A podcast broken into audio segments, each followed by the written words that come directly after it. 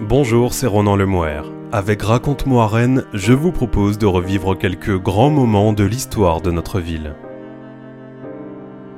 Été 1899. Tous les projecteurs sont braqués sur Rennes. Les journalistes y affluent pour couvrir le procès en révision du capitaine Dreyfus. Derrière cet épisode clé de l'affaire se dessine en filigrane un portrait de notre ville à l'époque. Dans la fièvre de l'affaire Dreyfus, un récit écrit par Erwan Legal, docteur en histoire contemporaine à l'Université Rennes 2.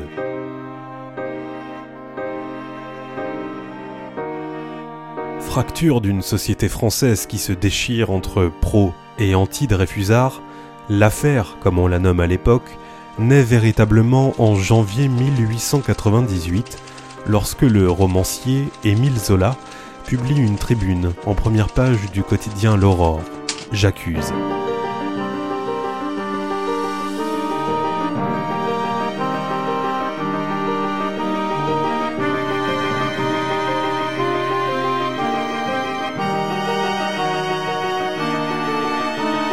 Adressée au président de la République, Félix Faure, cette lettre ouverte prend la défense du capitaine Alfred Dreyfus, condamné quatre ans auparavant pour espionnage au profit de l'Allemagne et croupissant depuis au bagne. En réalité, le seul tort de cet officier est d'être juif, et ce scandale retentissant apparaît aujourd'hui symptomatique de l'antisémitisme ayant alors pu régner en France. La suite est connue. Le débat est d'autant plus vif que les preuves de l'innocence du condamné sont connues et publiées par la presse dès 1896. Dans ces conditions, la justice militaire ne peut faire autrement que d'examiner à nouveau ce dossier. C'est le procès en révision qui a lieu à Rennes du 7 août au 9 septembre 1899 un mois d'audience qui permet également de dresser un portrait en quelques lieux emblématiques de ce qu'était alors la ville. Les rédactions saisissent de suite la portée de l'événement et envoient leurs meilleurs reporters en Bretagne pour couvrir les débats.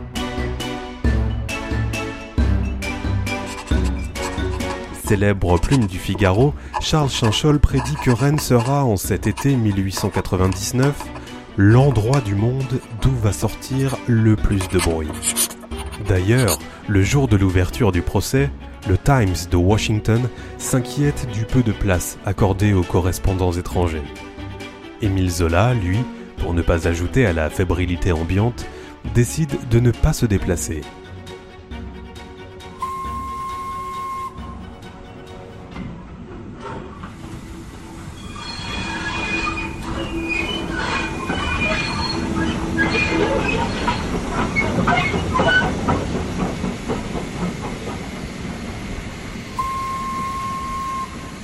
journalistes dépêchés pour le procès Dreyfus ne passent assurément pas inaperçus dans cette ville qui compte alors à peine 70 000 habitants.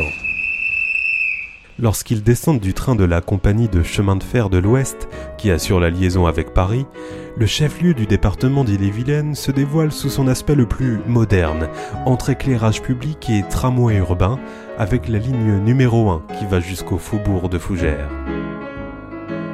Ce que les reporters voient en premier lorsqu'ils arrivent à Rennes, c'est donc la place de la gare, avec ses hôtels-restaurants et ses panneaux publicitaires.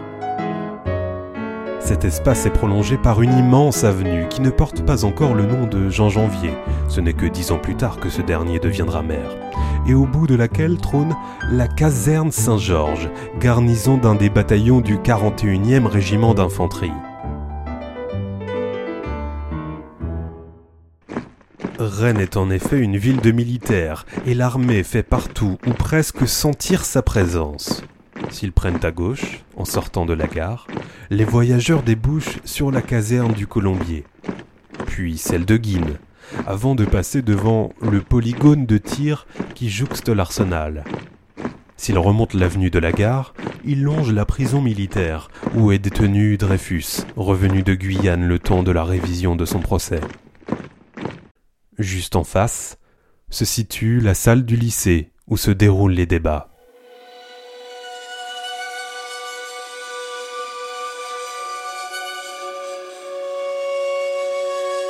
La présence de l'armée est donc réelle à Rennes, et il n'est à cet égard pas erroné d'affirmer qu'il s'agit d'un acteur économique local de première importance.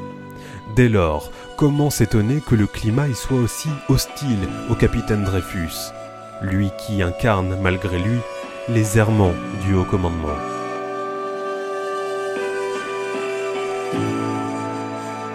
À l'origine, la décision de dépayser l'affaire de Paris au siège de la 10e région militaire participe d'une volonté d'apaisement des débats. En délocalisant les audiences, on pense faire taire les polémiques. Pour autant, on peut se demander si la manœuvre était judicieuse tant l'uniforme, en cette toute fin du 19e siècle, a droit de citer à Rennes. C'est donc aussi d'une certaine manière une géographie politique qu'invitent les lieux emblématiques du procès en révision du capitaine Dreyfus. Après leur dure journée de labeur, les journalistes investissent le Grand Café de la Paix. Niché au pied du Palais du Commerce, cet établissement est doté d'une terrasse qui en fait un haut lieu de la bonne société rennaise. Le Gotha de la presse et des commentateurs s'y bousculent, de Barès à Jaurès, en passant par la journaliste Séverine. Le Grand Café de la Paix porte ainsi assez mal son nom en cet été 1899, puisqu'il est au contraire le lieu où se cristallisent toutes les fractures qui traversent alors le pays. Adversaires et partisans de Dreyfus s'y côtoient le temps d'un rafraîchissement, mais sans que la géopolitique de la ville s'en trouve modifiée. En plein cœur de la ville, ce sont bien les anti-Dreyfusards qui tiennent le haut du pavé. Les Dreyfusards, eux, sont relégués en périphérie, aux 86 faubourgs d'Entrain. Ils sont en effet hébergés chez Victor et Hélène Bach, véritable socle du dreyfusisme rennais. Lui est professeur de philosophie à l'université de Rennes et l'un des cofondateurs de la Ligue des droits de l'homme, association au sein de laquelle est très investi l'historien Henri C., lui aussi enseignant à la faculté.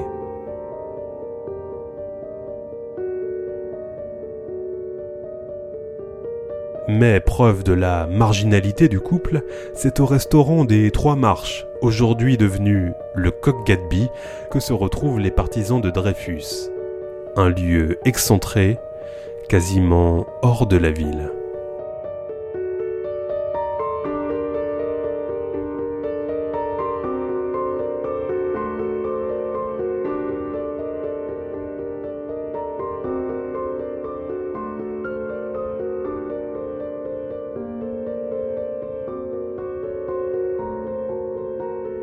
Si l'affaire est un événement d'une telle importance, outre son évidente dimension morale, c'est par ce qu'elle dit de la France de la fin du XIXe siècle. Toutefois, Rennes montre que la situation est timidement en train d'évoluer. Certes, du fait du poids qui occupe l'armée, l'opinion n'est globalement pas favorable au capitaine Dreyfus mais la publication le 2 août 1899 du premier numéro de l'Ouest éclair, journal catholique et rallié à la République, montre qu'il y a un espace pour ce créneau politique plus modéré. Le succès rencontré par ce quotidien témoigne d'ailleurs que ce changement est réel, même si l'antisémitisme reste un mal profondément ancré au sein de la société française.